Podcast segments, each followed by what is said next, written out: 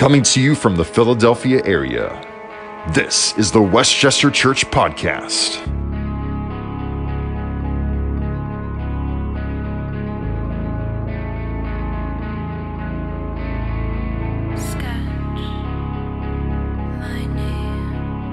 Past couple months, we've been exploring many of the big questions that are asked in the Word of God, and this morning we will conclude that series.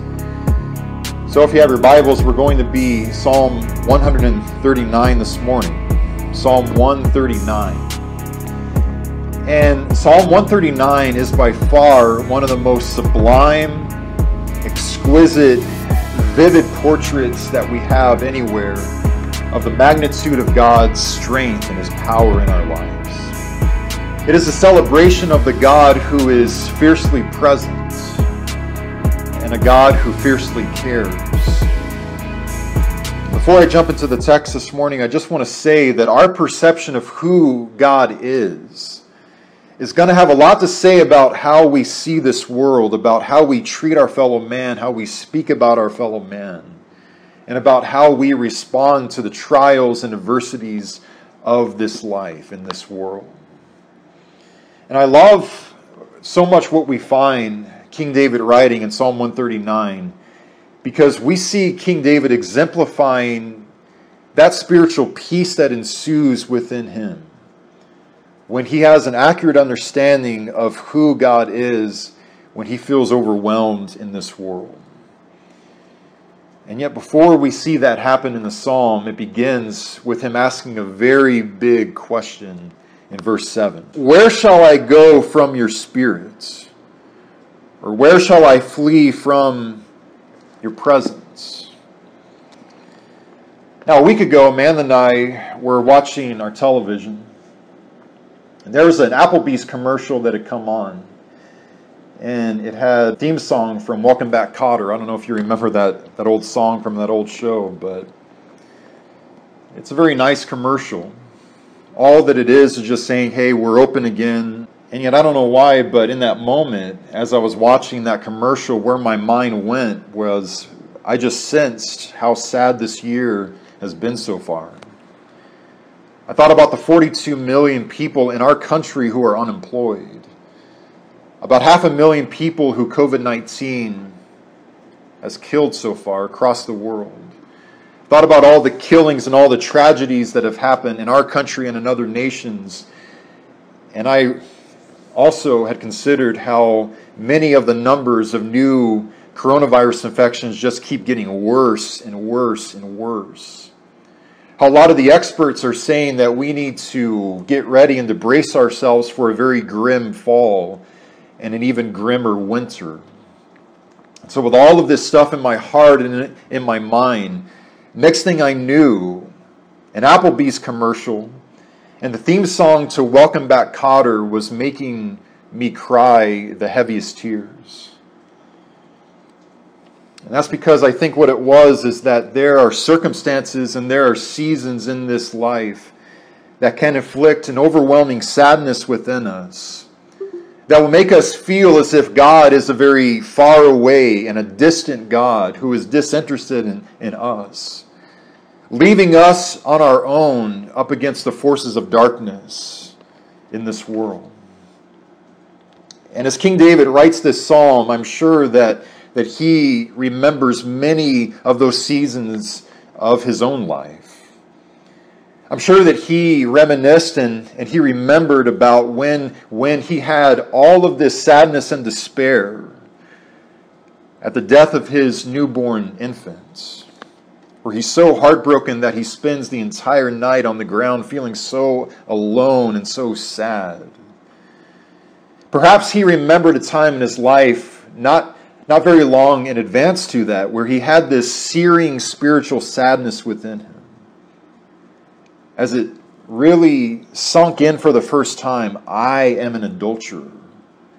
The blood of Uriah, my brother, is calling out to God from the ground What have I done? Who am I becoming? Maybe he thought about all of those years of his life that he spent on the run from King Saul and later from his own son Absalom, where he was being hunted like a trophy lion moving from this cave to that cave many years of his life, and, and how lonely that had to have felt. You see, what we learn in Psalm 139 is that in a world like this, we will plunge to depths of helplessness and to hopelessness. It will make us feel as if we are utterly deserted and alone in this world. And so, with all of that in mind, King David, he asks the question where can I go from the Spirit of God? Where can I flee from God's presence? And that word presence in the original Hebrew language is a very interesting word. It is all of the faces of God. Where can I flee from God's, not just his face, but, but really in a plural sense, his faces? We remember how in Genesis chapter 1, God does not say, Let me make man in my image. He says, Let us, plural, make man in our plural image. And now King David is saying really the exact same thing in that sense as he says, Where could I even flee away from, from God's many faces? This is God in all of his fullness. And yet, as he answers all of these questions, as we have experienced many times over in this series, the answers are surrounding the big questions.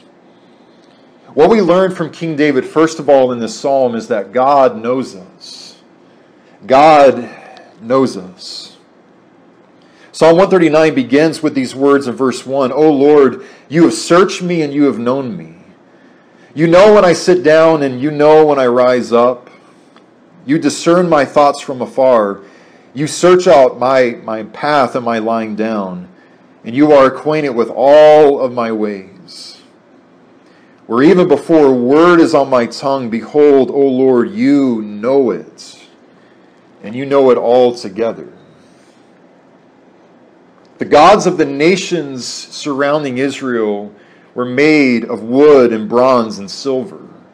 They were lifeless and they had an indifference to the desperation of man.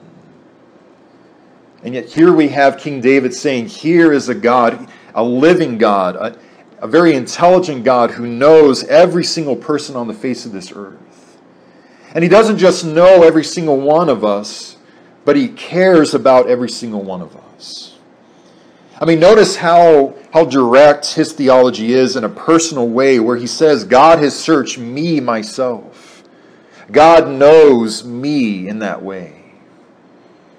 In the Hebrew language, it is the imagery where you have a shovel and you are digging into the earth and you're digging deeper and deeper and deeper. What, what King David is saying is so God knows every crevice and every dimension of the human soul.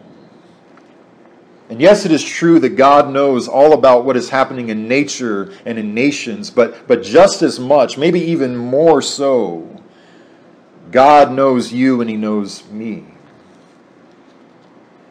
In our text, if we look a little bit later on, verses 13 and 14, he says, For you form my inward parts.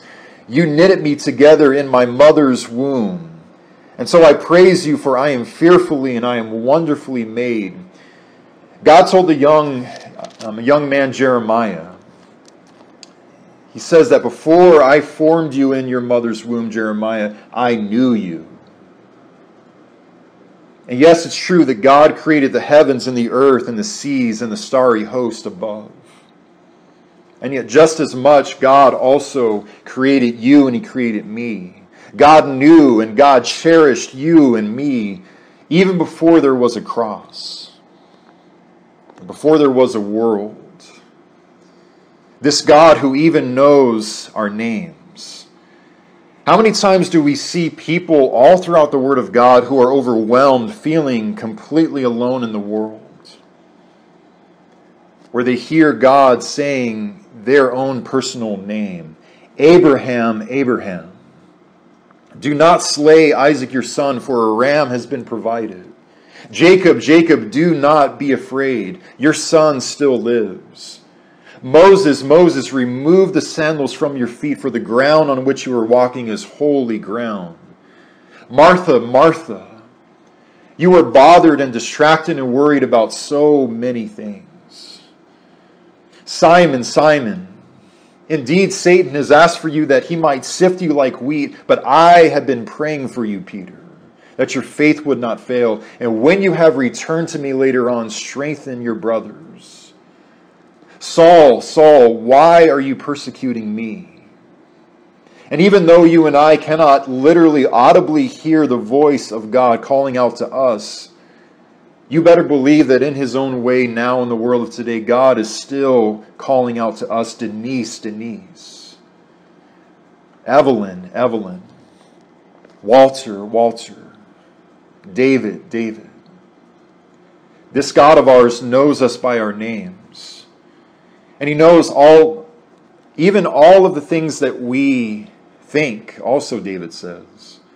He knows our inmost desires. He knows everything that we're living for.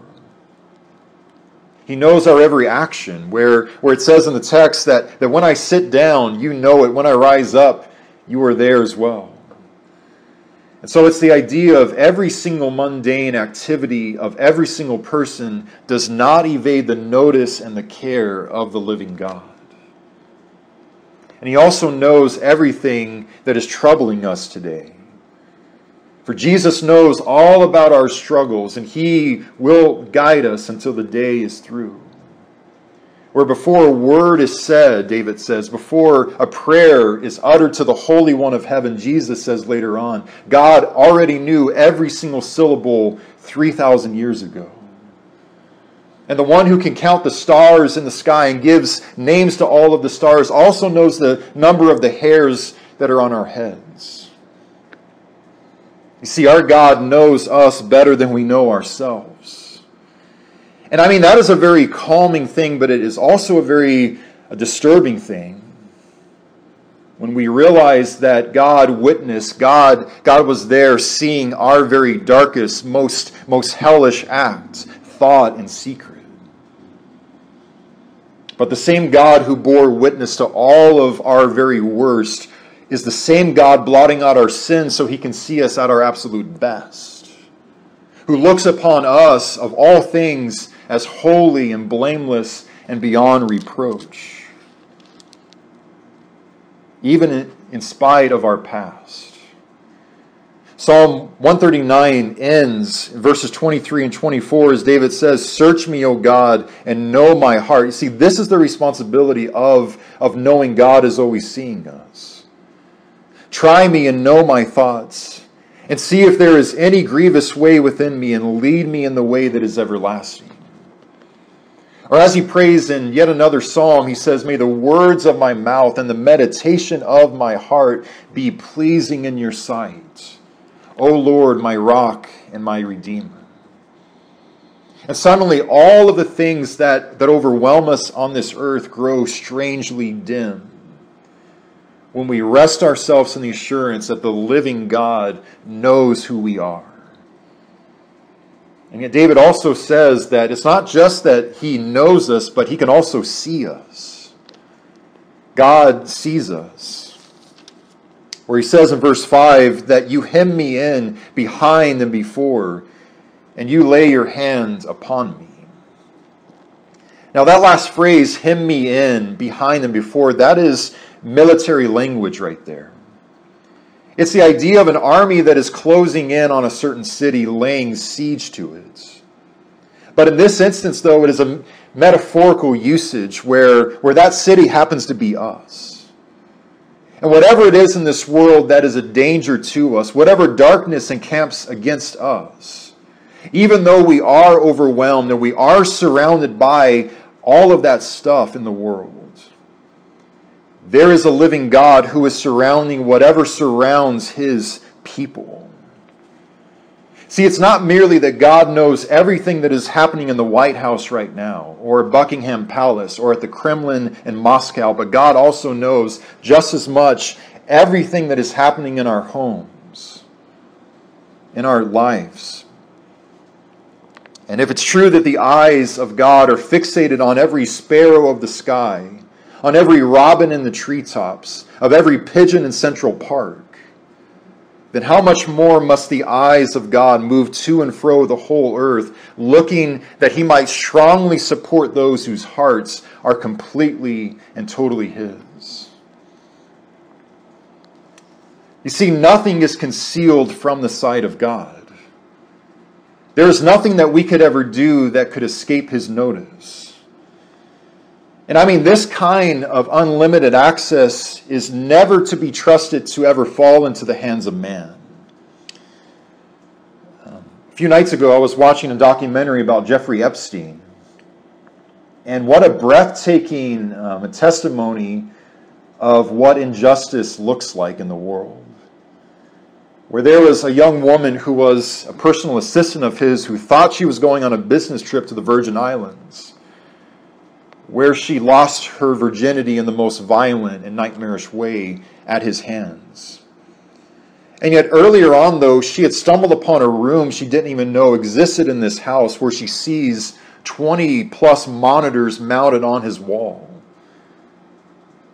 And with many chills, she realized that oh my goodness, this guy has cameras set up in every single room, indoors and outdoors in this house. That is where I take my showers. That's where I change, where I sleep. Literally everything that I did on this trip, she, she had said, he was seeing and he was recording. And yet, when God looks upon us and he sees everything that we're doing, it is not at all in that way. But when the eyes of the divine look upon our lives, he's looking on us so that he might strengthen us, so that he might fight on our behalf and to transform us into the likeness of Jesus Christ. And what David says in verse 6 is such knowledge is too wonderful for me. It is too lofty and I cannot attain.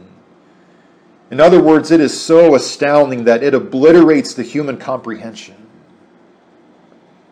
And yet again, all of a sudden, even though it can overwhelm us at times, suddenly the things of this earth grow strangely dim.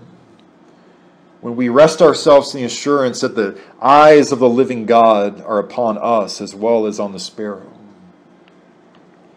Lastly, what King David says to us in this song is that not only is God knowing us, and not only does He see us, but, but so much more, and most importantly of all, God is with us. He's with us right now at this very moment in time. Or after he asks, Where shall I go from your spirit? Or, or where, where shall I flee from, from your presence and your faces? He says in verse 8 that if I ascend to heaven, you are there. If I make my bed in Sheol, you are there. If I take the wings of the morning and I dwell in the uttermost parts of the sea, even there your hand shall lead me, and your right hand shall hold me. It's just such an incredible thought. Where he begins and he says that if I ascend to the heaven, and anytime that we find that word heaven in, in Hebrew scripture, it is always literally, if I ascend to the heavens, meaning the starry hosts in the sky. But, but really, where he's driving at here is go as high up in your mind as you can possibly imagine. And then go as far down as you can possibly imagine into the very remotest part of the sea. I think a modern day way of articulating this would be that if I were to board a shuttle and to ascend to the ceiling of space, even there, not only is God there, but God is with me, and I am not alone in the world. And if I were to board a submarine and to descend to the floor of the sea, not only is God there somewhere, but no, God is there and He's with me, and I am not alone in the watery world. And then notice how King David ventures even lower, even deeper than that. Where he says the ultimate thing as he says that if I were to make my bed in Sheol. Now, there are, are translations which might use the word hell there, if I make my bed in hell. That is not the word that King David uses here, though. The Hebrew word Sheol is, is contrasted to the word Gehenna, which is used about hell and about the lake of fire. As, as King David says, that if I make my bed in Sheol, this is not a place of punishment. But really, what it is is a couple of things. It is it is a grave, our grave, but it's also that shadowy post earth existence. It is that unseen realm where all of the spirits go after bodies have died and they are no longer in that body. What I find to be very interesting about Sheol is that it's, it's used roughly 65 times in an Old Testament scripture. And just about every single usage of that word Sheol, it's almost always used in the negative aspects of death. About how death is inescapable. About its finality, about how you can't go back after you have died. How it cuts us off from the land of the living. What is, what is he saying here in Psalm 139? He's saying that even in Sheol, God is there. God is able to reach us. God is able to, to know where we are and to be right there with us. A New Testament version of this is found in Acts chapter 2, as the Apostle Peter says of Jesus that, that God the Father did not allow God the Son to be abandoned to Hades. And all of us Christians know that the exact same is true about us. God is not going to abandon us to Sheol See, what this is, is God's power and a superiority over life as well as death. And I think David is, is referring to our grave someday. And yet, I think mostly what he's speaking to is when life feels like death to those who live upon the earth. When the grave is a bed that we yearn to lie down upon and to never awake from. And we find this all over Scripture. Abraham and Sarah had an Egyptian, um, a servant whose name was Hagar. Well, Sarah is unable to have a child. She, she has a barren womb for a very long time, and so Hagar has Abraham's first child. And as you might imagine, this creates a lot of animosity between Hagar and Sarah. Ultimately, Sarah drives Hagar out into the wilderness, into the deserts. And when the water runs out for Hagar and for Ishmael, her son, there's this heartbreaking scene in the book of Genesis where Hagar places Ishmael, her son, her very young son, in the bushes as she knows that we are about to literally thirst to death. And yet, even there, in the middle of a desert where they felt so alone and so deserted, God says, Hagar, what are you doing here? And even in that vast desert, God was able to, to find Hagar and Ishmael and to lift their, their souls in hope. It's Elijah as he's on the run from Queen Jezebel and he finds himself underneath a juniper tree and later on inside of a cave. And the man who once had prayed so fervently that it literally caused rain to fall from the clouds. This same exact man now is praying just as fervently, maybe even more fervently God, it is enough. End my life, because I am no greater than my ancestors. God says, Elijah, what are you doing here underneath this juniper tree? What are you doing praying a prayer like that? You are a son of the Most High.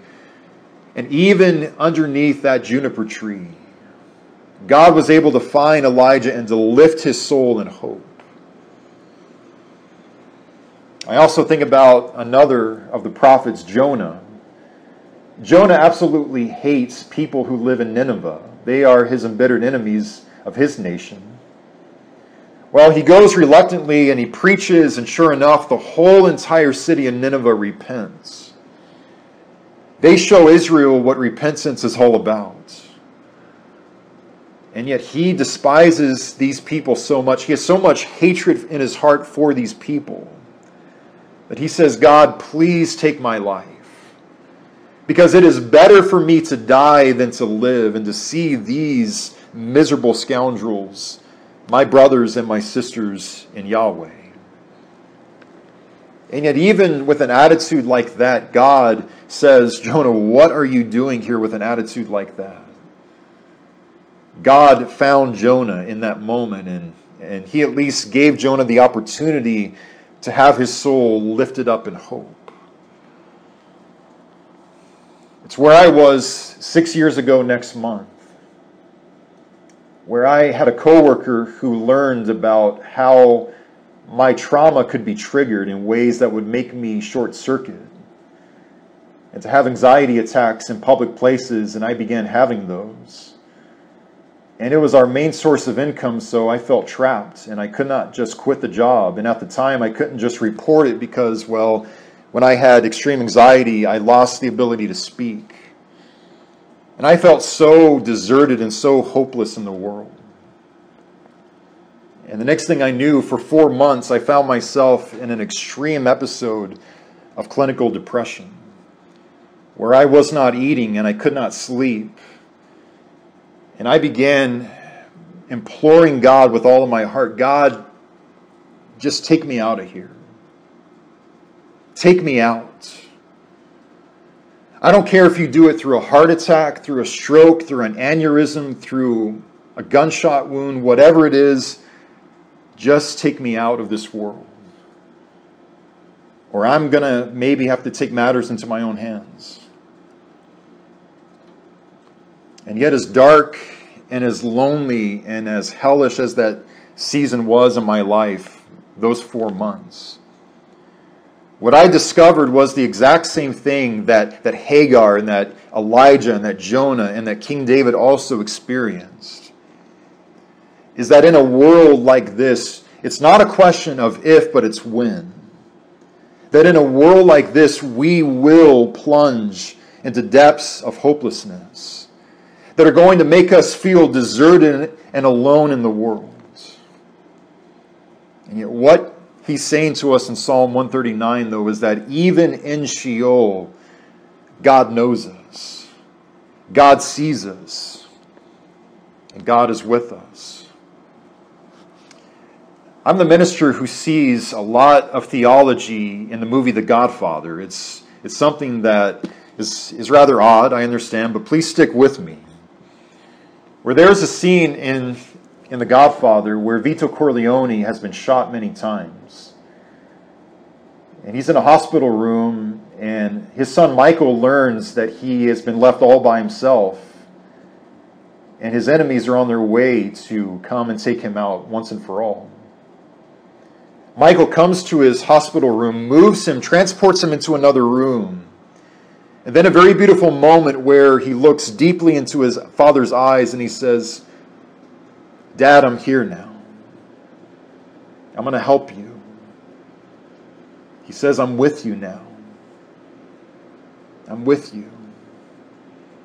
And there's a very serene and a very tranquil smile that comes upon his father's face as, as he's very calm now in the midst of the storm. And you see, as long as this earth turns, there is no place where God cannot find us and where we cannot find God. We will never escape his care or his notice. What, what he's saying to us here in this psalm is that the heavens are not high enough, the underworld is not low enough. And so, what we see is that God is with us past, present, and future. He's here, He's there, and He's everywhere. And I believe so much more when, when we feel overwhelmed and alone in the world, God leans in so close to us. He whispers into our souls, I'm here now. I've been here all along, and I'm going to help you. I'm going to bless you. I'm here. I'm with you.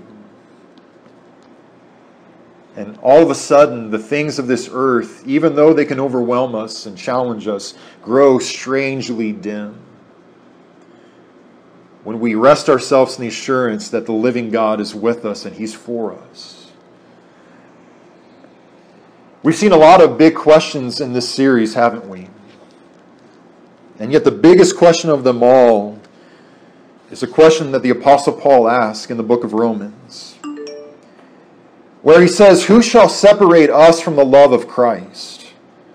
Is it going to be tribulation? Is it going to be distress or persecution or famine or nakedness or danger or sword? Is it going to be the coronavirus, we would say now? Is it going to be systematic racism in a white supremacist world? Whatever our struggle is in this world, is it going to be that? And the answer resounding from the pen of Paul and from the Spirit of God welling up in him is For I am sure, I am confident that neither death nor life, nor angels, nor rulers, nor things present, nor things with which are to come, or powers, or height, or depth, or anything else in all of creation will be able to separate us from the love of God that is in Christ Jesus our Lord. That is the New Testament version of Psalm 139. That when the sadness and when all of the panic and, and all of the sorrow of this world wells up in us in a devastating way, let us remember that the Psalms are not like 1 Corinthians or Galatians. This is not academic theology, these are songs. And Psalms are meant to be prayed when we do not have the words ourselves. Psalms are meant to be chanted to God in the morning and in the nighttime. And so, what I want to invite us to this week and in the days ahead is the next time that we feel the, you know, the hopelessness of this world rising up inside of us in those moments. Simply pray Psalm 139 out loud to yourself. Listen to your own voice saying those words to God. Start mornings with praying Psalm 139. Maybe close a day just before you go to bed, say Psalm 139 out loud to yourself. And we will be amazed at the spiritual peace that ensues within us. That we will be a people characterized by faith, hope, and love in a world of turmoil. So, my brothers and sisters, as we close this morning, where shall we go from, from God's Spirit? Where will we flee from his presence and his faithfulness? The answer was in Psalm 139, and the answer will forevermore be that the God who created the heavens and the earth, the God who defeated the grave, knows us. He sees us. He's with us. And he's not going anywhere.